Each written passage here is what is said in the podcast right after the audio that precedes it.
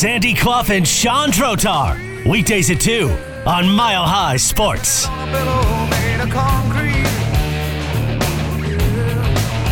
Well, Sandy, it is Friday. Happy Friday to everybody. Thanks for joining the show. It needs to be a Friday. I'm ready for Friday. Hopefully you are too, because um, it's coming whether you like it or not. So maybe all the honeydew lists on the weekend. It's spring. Maybe that's coming too. But we'll start with the Denver Nuggets seeing a good news, bad news situation. And the good news is sort of complicated, right? Uh, the good news is the Nuggets did not play Nikola Jokic against the New Orleans Pelicans, and they lost by 19. That is also good news if you listened to the program yesterday, because we explained as to why the Nuggets don't need this game. Getting the Pelicans to be able to keep pace with the Lakers is actually a good thing. So, all those things are good news. Bad news, they get the Phoenix Suns tonight on the road with Kevin Durant. And inexplicably, in a game the Nuggets lost by 19, Jamal Murray played 36 minutes. And for that reason, among others, will not play a second tonight. Michael Malone indicating after the game that that would be the case. And there was also the possibility that Jokic would sit out again. Why wouldn't he sit this one? I mean, I don't, I don't, I don't get it. Sit I see one. no reason why someone who is deemed uh, unfit to play last night would be all of a sudden 24 hours later good to go. If you're going to err on the side of caution, don't play him in either of the back to back games. As far as Murray is concerned, maybe the 36 minutes can be justified if he doesn't play at all tonight. I, I hate to be euphemistic on these points, uh, but I, I, I don't want to go overboard either. Would it be safe to say, you're kind of my editor here, Okay. okay? Would it be safe to say that through their approach to the game last night, the decision made by whomever to sit Jokic out, that the Nuggets would not mind if New Orleans finished fifth, sixth, or seventh as opposed to eighth. They would not mind if that were the case.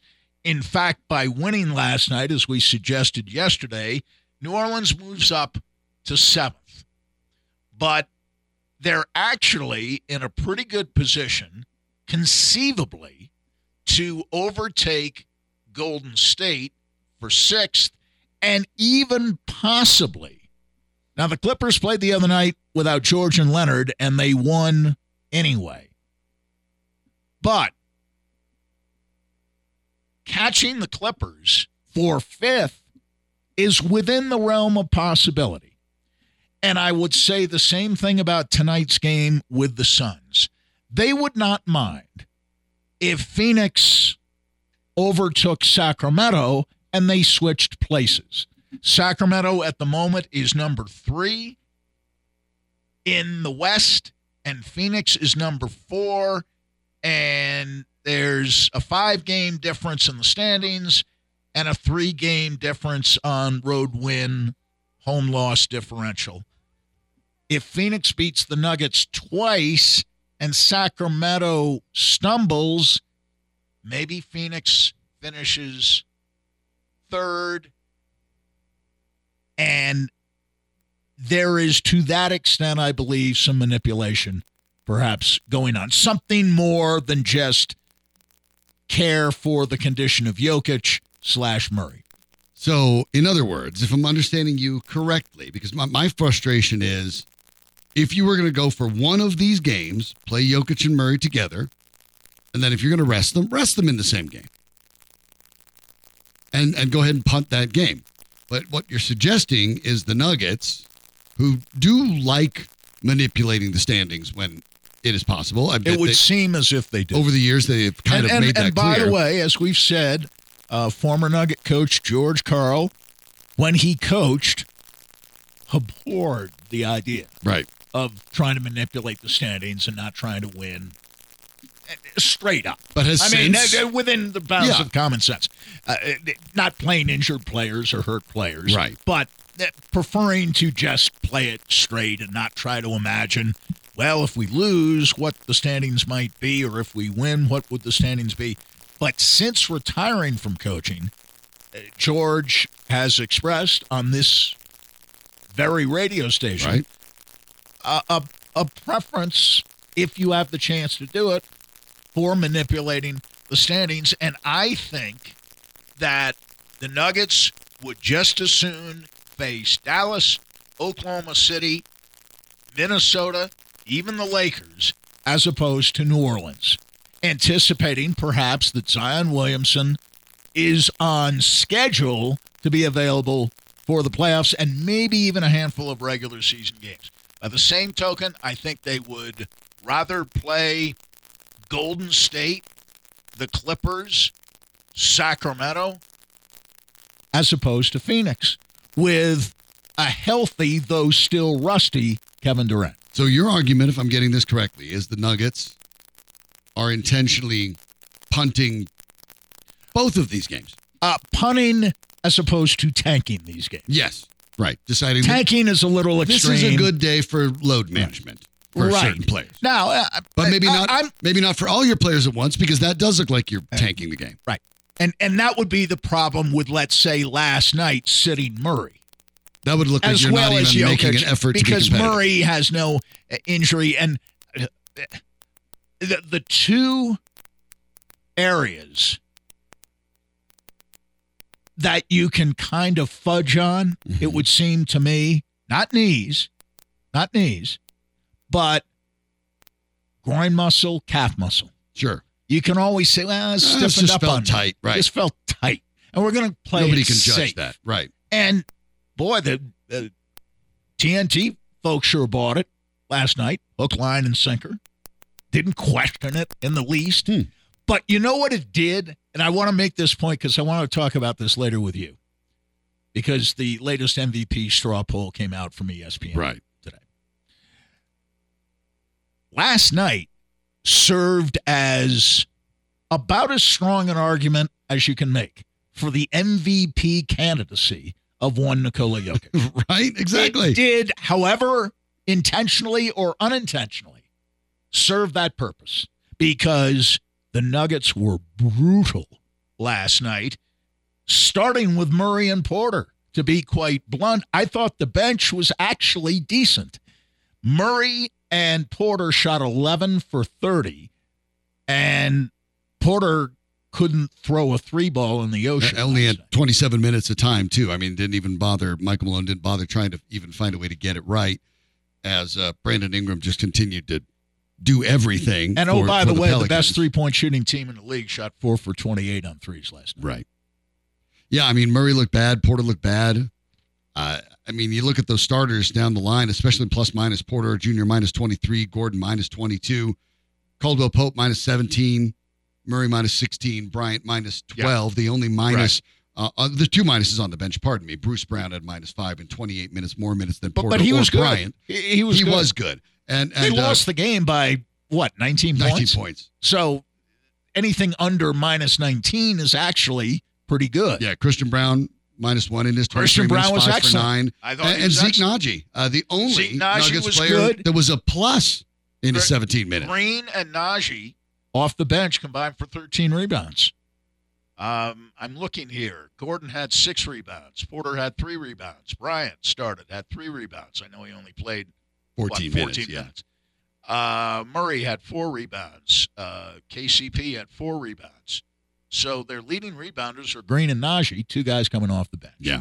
And Green played 30 minutes, and Nnaji played, played 17. 17. I, I would have played Nnaji more, but uh, whatever. Uh, they they were never in the game. They really weren't. They they were down 10 at the quarter. They were down 10 at the half, right? 50-40 at the Yeah, half it was, yeah, they weren't and there. it was not competitive. And uh, I, I'll tell you what, if they face this New Orleans team in the playoffs, even if Zion isn't back to 100%, this Brandon Ingram's going to be a problem. Yeah. Uh, Oh, he had yeah. a triple double last night. He's extremely and good he's player. guarded for the most part by Aaron Gordon, who's supposed to be the Nuggets' best Right. defensive player. And I, th- I, I, I sound like I'm being sarcastic. I, th- I think he is. I, I, I really do. I think he's. uh, I, I think he and the three guys they bring off the bench are their four Right. best defensive players. Uh, actually, uh, Caldwell Nnaji Brown and Brown. I think belongs Um, in there, but but I get I get yeah, the point. You're nitpicking. I, I, I don't know. I, I think Brown's much better defensively than Cole Pope. But anyway, uh, and and Valanciunas and down stiff. By the way, now I know he had a break last night because he wasn't playing against Jokic. Right. But uh, you know, he only played 25 minutes and was a plus 14 and had uh, 15 points, 12 rebounds. Uh, so I, I, I'm saying he isn't one of those uh, uh, pushovers that Jokic often faces. no. He's not Nurkic, for example, uh, Right. who Jokic just eats up and spits out. Um, but McCollum played a lot of minutes last night. I don't know how efficient he was, but he was plus 27.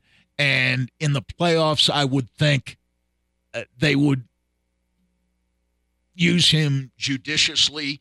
Uh, Murphy's a good shooter. Uh, I actually like uh, their bench, although it's young. And I really like the coach. I think he is Willie Green, one of the underrated young coaches in the NBA uh, right now. And, eh, you know, there's a chance, not a great chance, but a chance they could finish as high as fifth and avoid the play in tournament entirely. the the matchup there would be interesting because Valanciunas, obviously, you know, number five overall pick years ago, talented guy, big guy, and, and um, the the truth of the matter is, at times, the big guys that aren't afraid to body up Jokic can give him a little trouble. Now, in the 17 games they've played against one one another, Jokic has averaged 24.5 points, 12.4 boards, and 8.4 assists. Not that he's not that it's been a huge, immense problem. But Valanciunas has averaged 14.6, 8.4. Yeah. In other words, neither he one of his them numbers. yeah, both, of them, do. end up hitting Both their of them numbers. hit their numbers. Neither neither really does much to affect the other. They're going Right. to hit their numbers. Right. So Jokic doesn't have a particularly hard time with Valanciunas, but he doesn't have an easy time. No, And Jokic doesn't do And- much to slow down Valanciunas either. you know, it, it, Michael Malone went crazy yesterday because I guess there was an ESPN piece, which I, I did not see, and I will try to find it. Maybe you can. Oh, I, I know which one he's talking about. uh, that ripped Jokic for not protecting the rim Right. and not being great defense. Called it a hatchet job, and he's not entirely right, incorrect. Right. And, uh, well, okay. You've seen the Yeah. piece, and I haven't seen the piece. It But, felt cheap but. But, um, there are players in this league or on pick and roll certain combinations that Jokic doesn't have to worry about very much on the defensive end of the floor. He really doesn't. Mhm. Uh, you know, I think of Rudy Gobert that way. Rudy Gobert is really not an offensive player, and he, he does nothing against Jokic on the No. offensive end of the floor. No. I mean, nothing. He has really not been effective at all. No. And um, it seems to me more recently, as in the last two, three years, that when Jokic has played against Towns, for example, of Minnesota, he has been able to dominate Towns. And, you know, Towns has some flaws in his game too, especially on the defensive end of the floor. But Jokic has recently, not not at the beginning when they first matched up against each other, Towns gave Jokic a tough Mhm. time.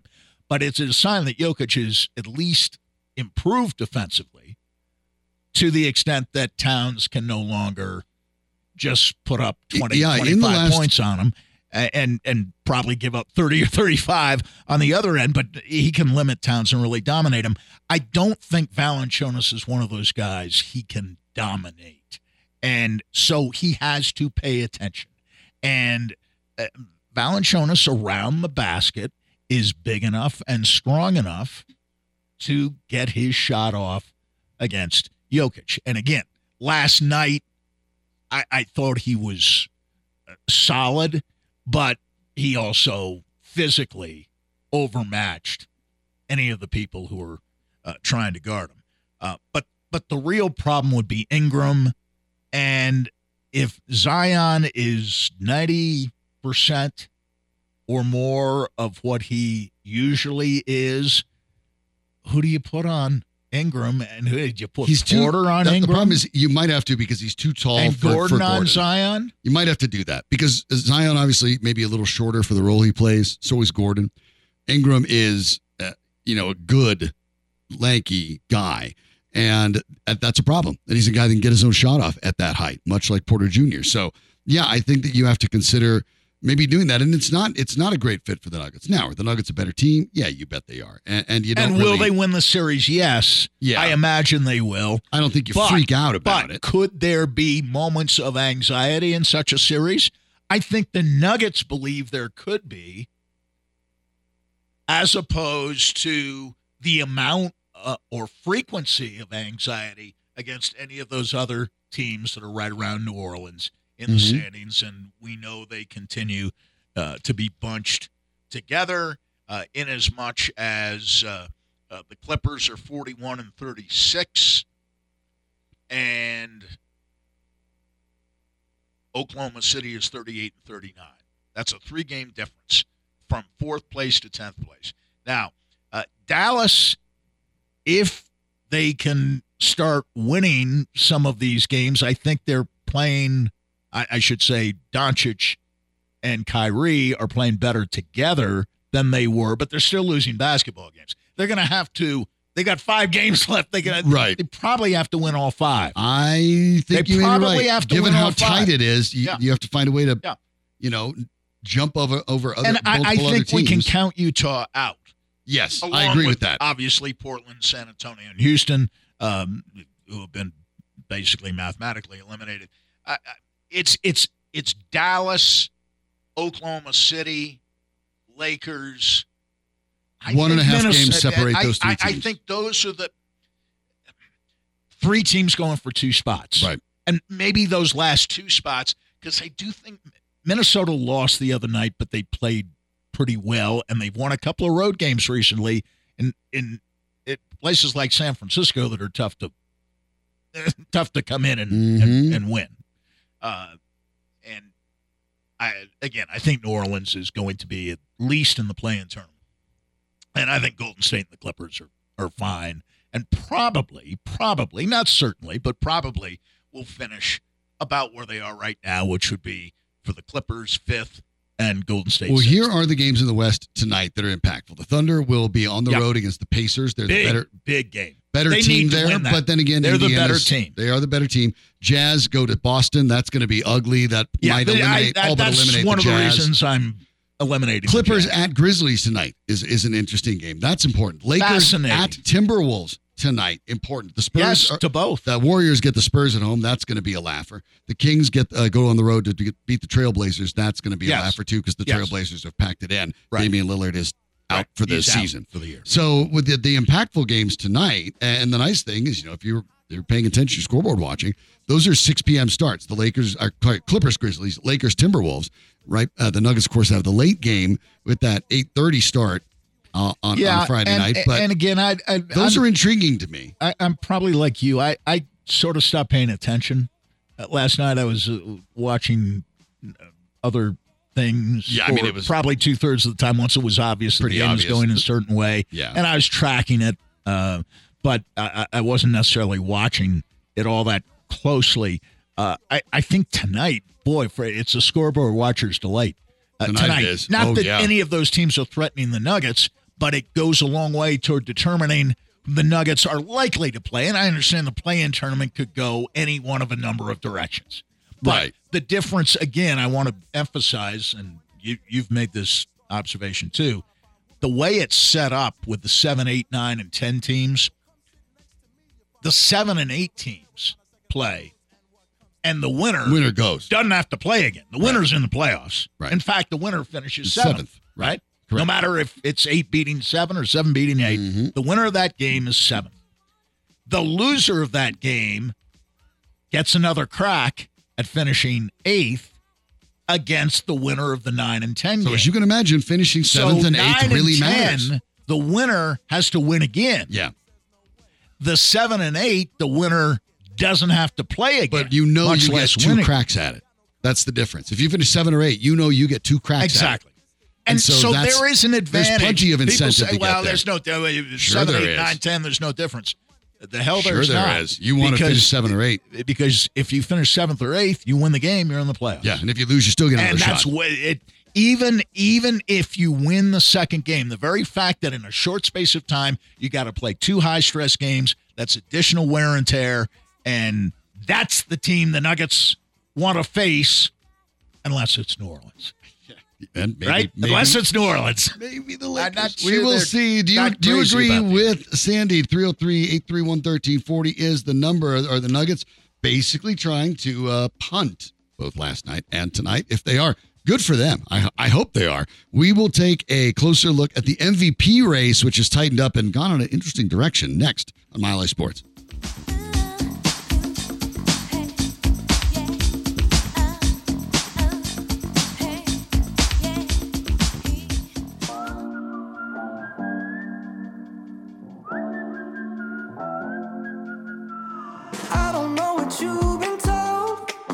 Sandy Clough and Sean Trotar. Presented by Burnham Law. Hire the winner at burnhamlaw.com. Here's Sean and Sandy.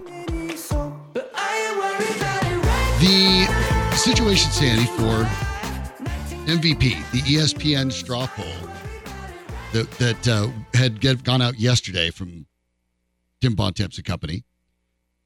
So there was a straw poll yesterday about the MVP, the, the the final one that ESPN will take, obviously. Their description is Joel Embiid has overtaken Nikola Jokic. Now, slightly by two points. Two And the argument is that uh, Embiid has 790 points to 788, but Jokic actually, has more first place votes. He two- does two more than forty-two Embiid. to forty. Embiid finished in second place on 45, which is six more than Jokic. Uh, Giannis Antetokounmpo, of course, uh, grabbed the remaining 18 first place and looks in striking distance. I made the argument that's probably going to be the guy that ends up winning it because I think there's going to be some voter fatigue with this, and they're just going to go and say like, you know what, the best guy on the best team, Giannis. Let's go ahead and give him one. Well, that may be. It surprises me that Giannis is third, but my sense is Embiid will hang on and win it. Now, votes will change, but I think he'll hang on. And the reason I think he'll hang on is because it's his turn and the other guys have both won two. Two.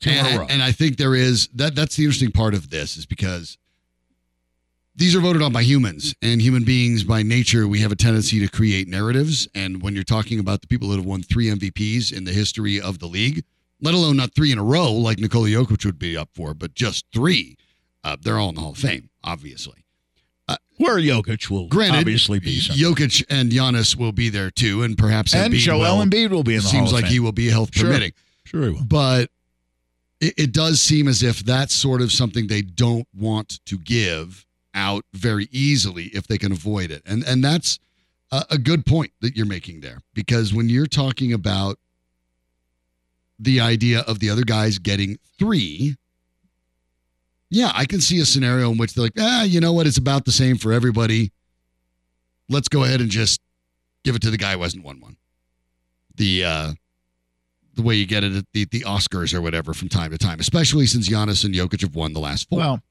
if and I know MVP voting. I, I was just surprised. beauty is in the eyes of the drop off more. beholder, and people have different standards for MVP. But of the three teams, the least successful team Right. is Embiid's team. Yes. The most successful team is Giannis's team. How on earth Embiid has 85 first and second place votes to only 33 for Giannis is beyond That's me. what confuses me. Giannis is the best player on the best team. That's his argument, and I think it's a pretty decent one. Embiid, two arguments that I'd make against him, having nothing to do with Embiid himself per se. One I just made Mhm. of the three teams who employ these individuals, Embiid's team is third Right. of those three. The second argument is that Embiid plays with former MVP and multiple time All Star James Harden. I know Holiday is having a great year. He scored 51 the other night for Milwaukee.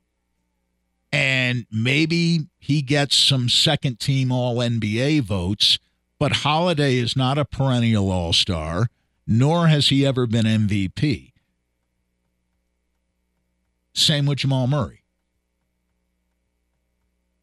Harden is leading the league this year in assists. Right. Many of those assists have gone to Embiid. Most so, of his assists. Yeah. Uh, his most So- frequent target. again, MVP can be based on a number of factors, and my idea of the definition of an MVP may be different from some other voters' idea of what an MVP should be and how the metrics should factor in and um, offense versus defense and all this stuff. All I know is that Jokic controls games. I think Giannis controls games. Embiid is capable of dominating them, but he has more help and his team is less successful. I mean, you saw the Nuggets without Jokic last night. Yeah. And you know what? The, this argument came up at the All Star break.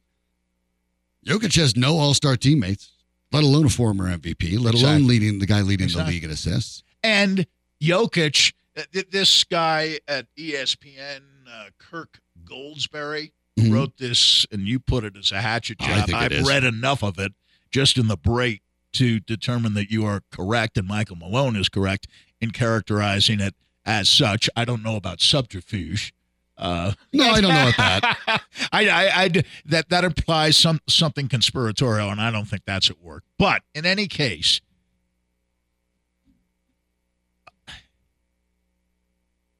Jokic on the floor plays on the best team in the NBA. Jokic on the bench plays for the worst team in the NBA. hmm That doesn't involve a deep dive into analytics. I mean, you can put numbers up there that prove the point, but the very fact that you can state when Nikola Jokic is on the floor, the Denver Nuggets are the best team in the NBA, bar none. Yes. When he is off the floor, they are the worst team in the NBA, bar none. I don't know of anything that speaks to value more than that basic idea. Value. When he's on the floor, you're the best. When he's off the floor, you're the worst. Joel Embiid on the bench doesn't make Philadelphia the worst team in the league. No. Even Giannis on the bench doesn't make the Milwaukee Significant Bucks the worst offs, team in of the league. course. But yeah, you're not talking about the, a situation in which your offense just you know vanishes without a trace. And and uh, who knows? to a certain point, look, it, it's it's gotten sort of blown out of proportion because in the end, if Jokic's career goes the way it goes, all three of these guys, they're going to be in the Hall of Fame one day. They're going to be multiple MVP award winners, and, and it is what it is. Uh, I I don't think people necessarily look at a guy like Moses Malone, who has three MVPs in his career, illustrious, well deserved Hall of Fame career, and say he's three times better than Kobe Bryant or Charles Well, Barkley, who each have one. No, and, No. And, and and Barkley came very close, as the article you're referring to makes Yeah, mention of. a year uh, with, with Magic, yeah, Magic and, Michael Jordan, Michael all kind Jordan. of clumped, very similar to Right. this. Right. You know, And and and uh, listen, uh, Embiid at some point, probably this year, in my estimation, will be the MVP, and you'll be able to make an argument for it. What I object to, and it's part of the point that Michael Malone's been making for a few weeks now, not just yesterday or the other day.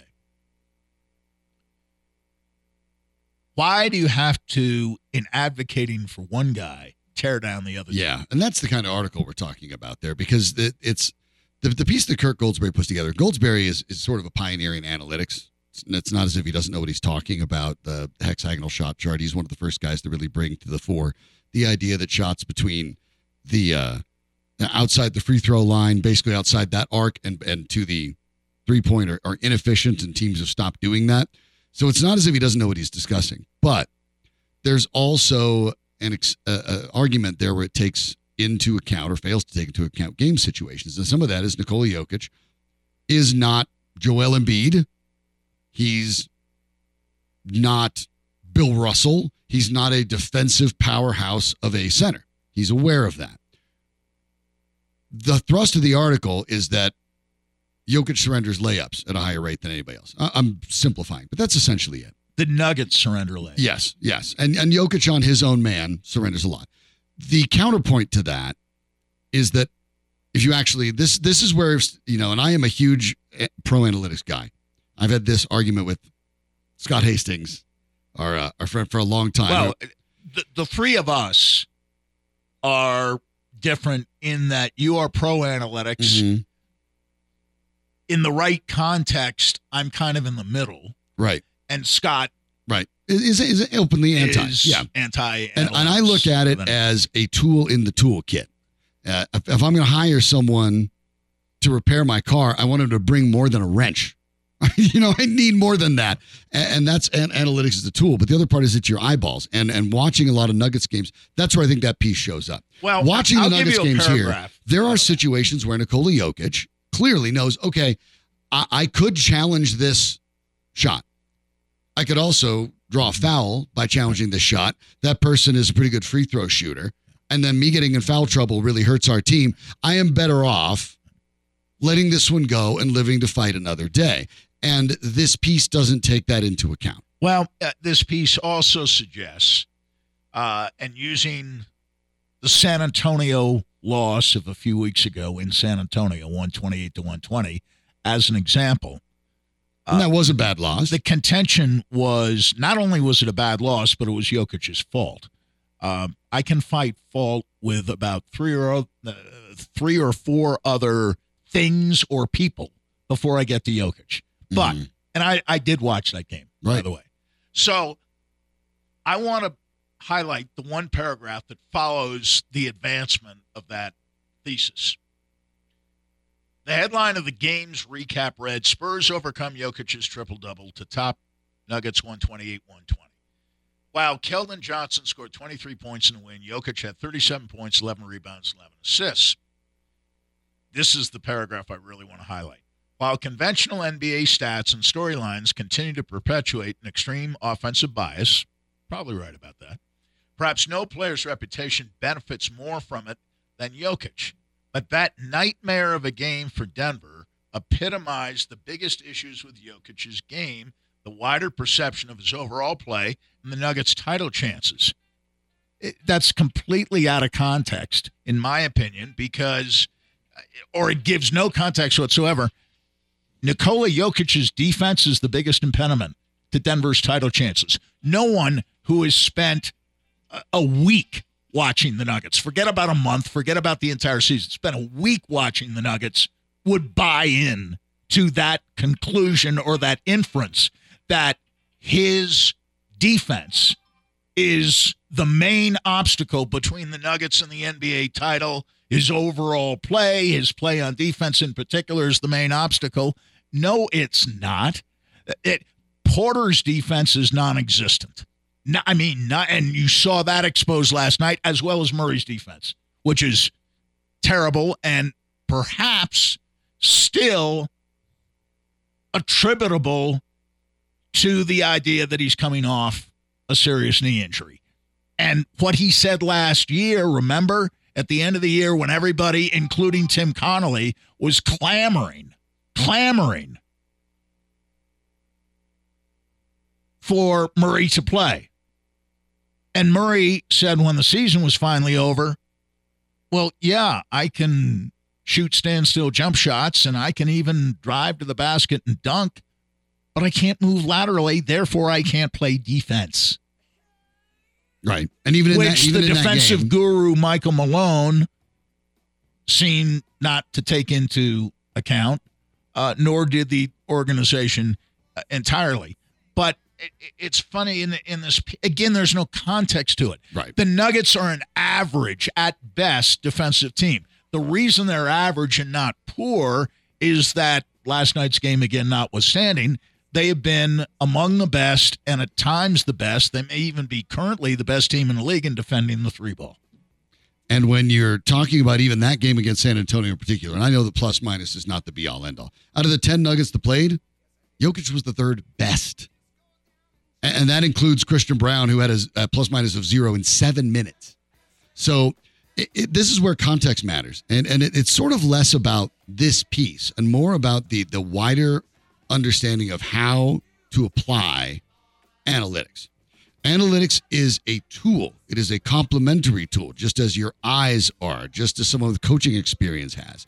It is a tool. It's not a be all end all. And anyone who would argue that the analytics are the only reason to have Nikola Jokic win would be equally off. You have to look at the, the the results. How are the results? How does this team play when he's on? How does this team play when he's off? Exactly. Do they win a lot or do they lose a lot? The- the- These are not complicated stats. Some of them are just looking at W's and L's. So it, the idea of, of looking at any of this in, in analytics in a larger capacity is the understanding that it is one of many tools that you can use. And it can be used in exactly as Mark Twain once said lies, damned lies, and statistics. It just depends on the idea of how you want to forward it. And in this case, it, it, it doesn't really matter. Look, the Nuggets have bigger fish to fry than whether Nikola Jokic wins an MVP or not. A- absolutely. And Jokic himself is is interested in that. But but we shall see because uh, we're talking about the positive Well, side. I'll tell you, that Jokic would be just fine if the conversation Uh, just stopped, stopped entirely. entirely. Yeah, he's done. And whether he finishes first, second, third, or lower doesn't make a whit of difference to Jokic. Speaking of the uh, the idea of statistics and uh, small sample sizes and how they can maybe lead you in the wrong direction, uh, the Colorado Rockies are going unbeaten. They're one and zero. That means they're going to win the whole thing, right? Well, talk- I'll tell you what it means. They won't go zero and one sixty two. We know that. I'm take that. We'll talk about it next on Mile High Sports.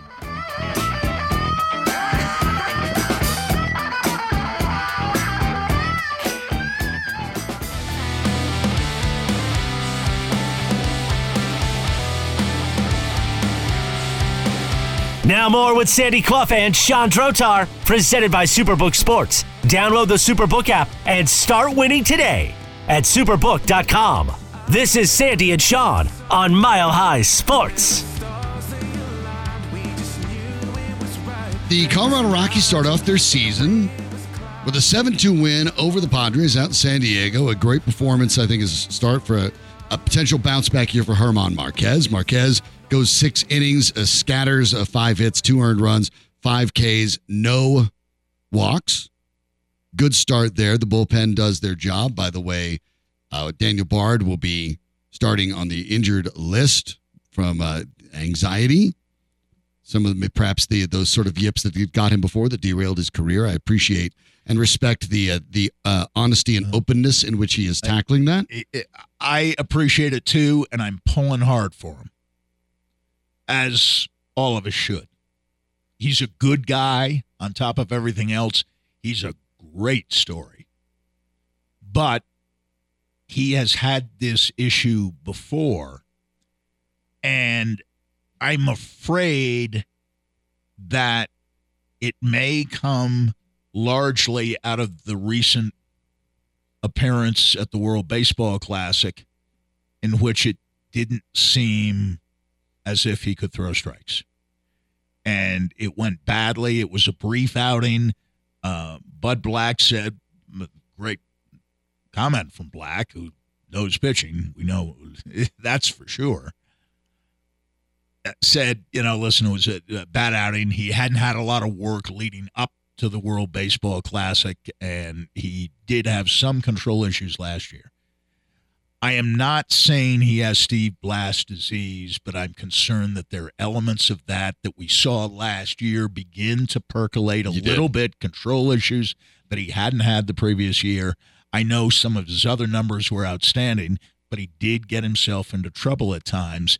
And at this point, I don't know that that goes away entirely. And I suspect it could get worse. So I'm pulling for him.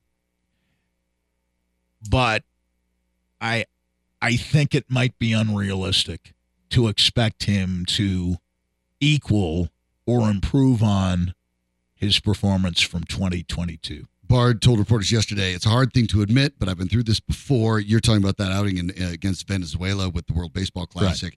Yeah, fifth inning against Venezuela, a walk, a single, wild pitch, hit Jose Altuve, and then issued a walk to force in a run. Uh, four runs, one hit, two walks, no outs recorded. And, and that led to the quote that you talked about from, from Bud Black. And obviously for the Rockies, who had counted on Bard, and uh, and I, I I questioned the idea of bringing Bard back, not because of this, actually, but because he's 37. And I think it's entirely possible at that point you might have gotten the best that you were going to Oh, get I don't think there's much doubt about that. But I'm just wondering, even as a functional relief pitcher, Right. whether you you can But the Rockies reasonably did, expect uh, that to happen. Sign him to a two-year, nineteen million dollar deal with, uh, you know, of course, it's it's obviously I- baseball, I- it's all I- guaranteed. You know, and again, I'm glad he got his money. I am too. Good he's, for him. He's being rewarded. Good for him. It's not a debilitating deal. Uh, you know, the Rockies probably spent more foolishly on Kris Bryant, to be honest with you, because it's a longer deal for a lot more money. But you know, again, I think it, it, it it's it's a lot less than 50-50 that he regains I- I functional agree. form, I in my opinion. Jurickson Profar, by the way, also not with the Rockies, uh, signed that one year, seven point seven five million, but did not report to camp because of visa issues until the twenty eighth of March. So only had had a couple uh, at bats. So was going to stay in ex- extended spring training for some tune up games. Uh, when the Rockies believe he's ready, he's going to come up and play left field. In the meantime, uh, Mike Moustakas, who signed a minor league deal, added like to that and, opening and that's a nice little move made by the Rockies. And uh, again, there's no- the- is past his But what's the risk? But No risk. he, he's actually someone who's had world championship He's got a ring.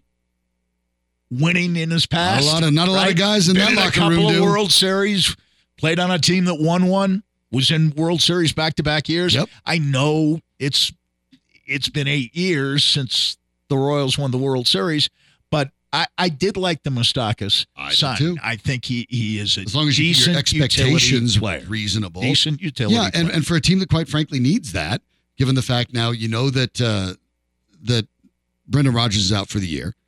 They're trying Elehuris Montero. Of course, Ezequiel Tovar is going to take over short. I don't think they're going to put Moustakas at short. But Moustakas Oh, no, has played no. second, third, first, Yeah, and been, and been at short. effective at all of those spots defensively. Right. So you you have a guy eh, with some flexibility who uh, on a team that quite frankly sort of needs that flexibility for what it's worth in spring training. Uh, in his in his 41 plate appearances, he hit 350. So you know may, maybe there's a little life left, but the important thing is if he's a utility infielder and he knows that's the role, and you have that kind of veteran leadership that can help a young team understand what it takes to be a pro, I'm all for it. And sometimes that's better coming from a guy that's not a starter who can sit with these younger guys a little more often. So I, I like that move. A good good start for a lot of the Rockies. Of course, CJ Cron, the star, uh, four for five, two home runs, five RBIs. But uh, Elehuris Montero with a home run of his own, he's going to get that shot at third. They made the uh, along with Austin Gomber, the two pieces that came back in the Nolan Arenado trade. Uh, Kris Bryant and Charlie Blackmon matching three for fives on the night, and an RBI for for Bryant too. So uh, I'm not going to sit here and tell you, oh boy, the Rockies are going to make some noise.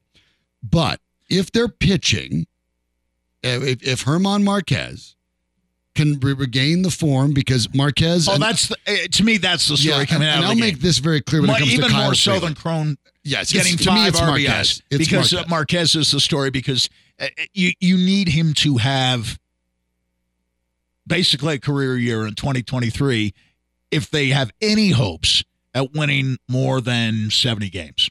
Yes. Oh, I agree. And and that goes to Kyle Freeland as well. But Marquez has, uh, with all due respect to Freeland, who I know local guy that everyone loves him rightly. So uh, the difference is Marquez has ace stuff.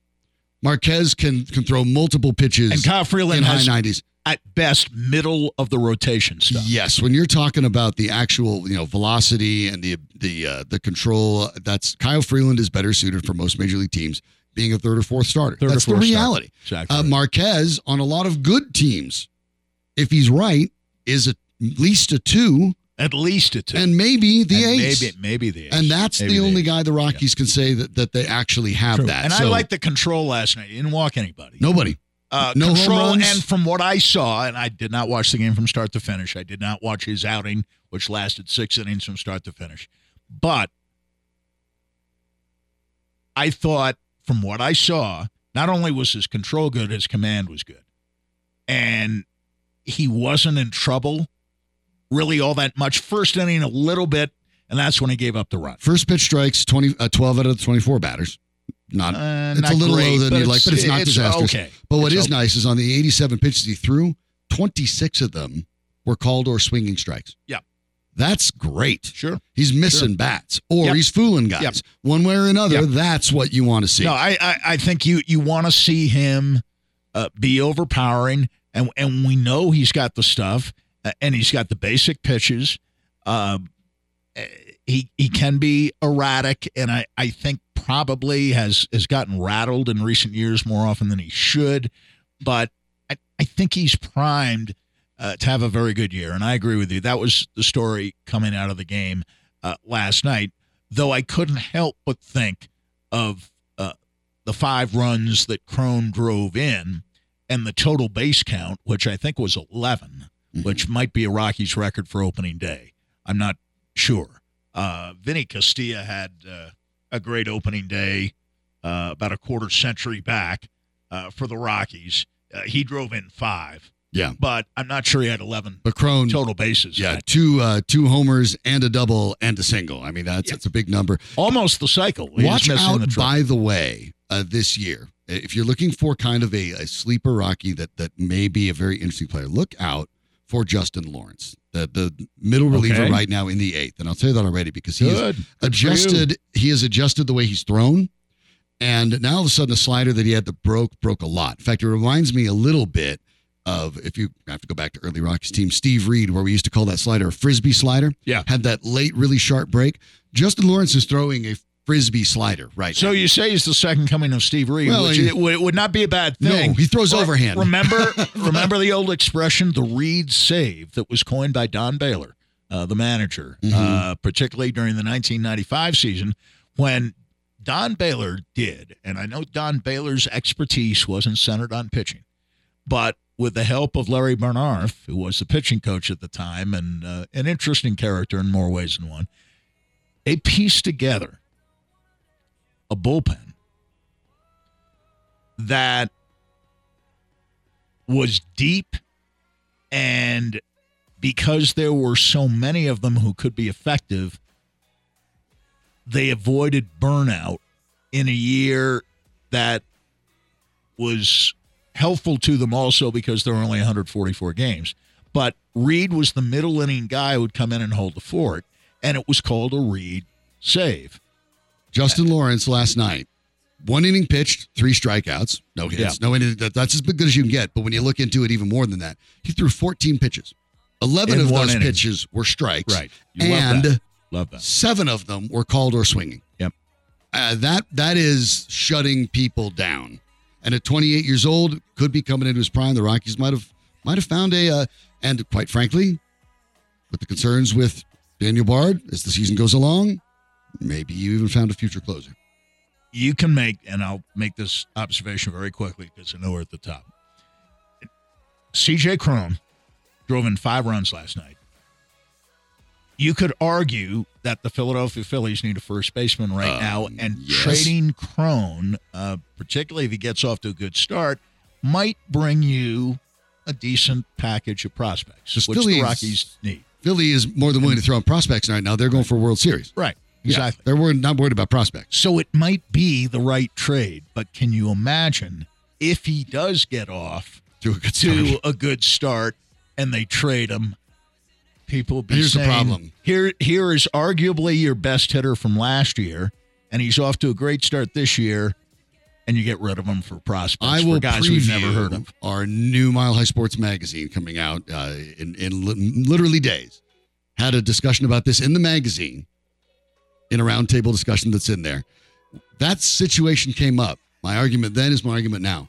Trade him anyway. Work on building your team to go forward instead of putting up stats in an empty The problem season. is they haven't heard uh, earn the benefit of the doubt. They also don't That's the problem. clearly don't listen to me. I mean, it's been a while. I've been saying the same thing, but that's the way it no, goes. no, but I think they'll probably probably do what you're suggesting, and it might be a good move. I'm just saying the public relations fallout to the extent that there is interest in the Rockies. Yeah, I was to about to say with. the public relations follow would be a general yeah. shrug. Eh, Well, it maybe, but you know, some of us nerds will point to the fact that you're trading over the last year plus your best hitter.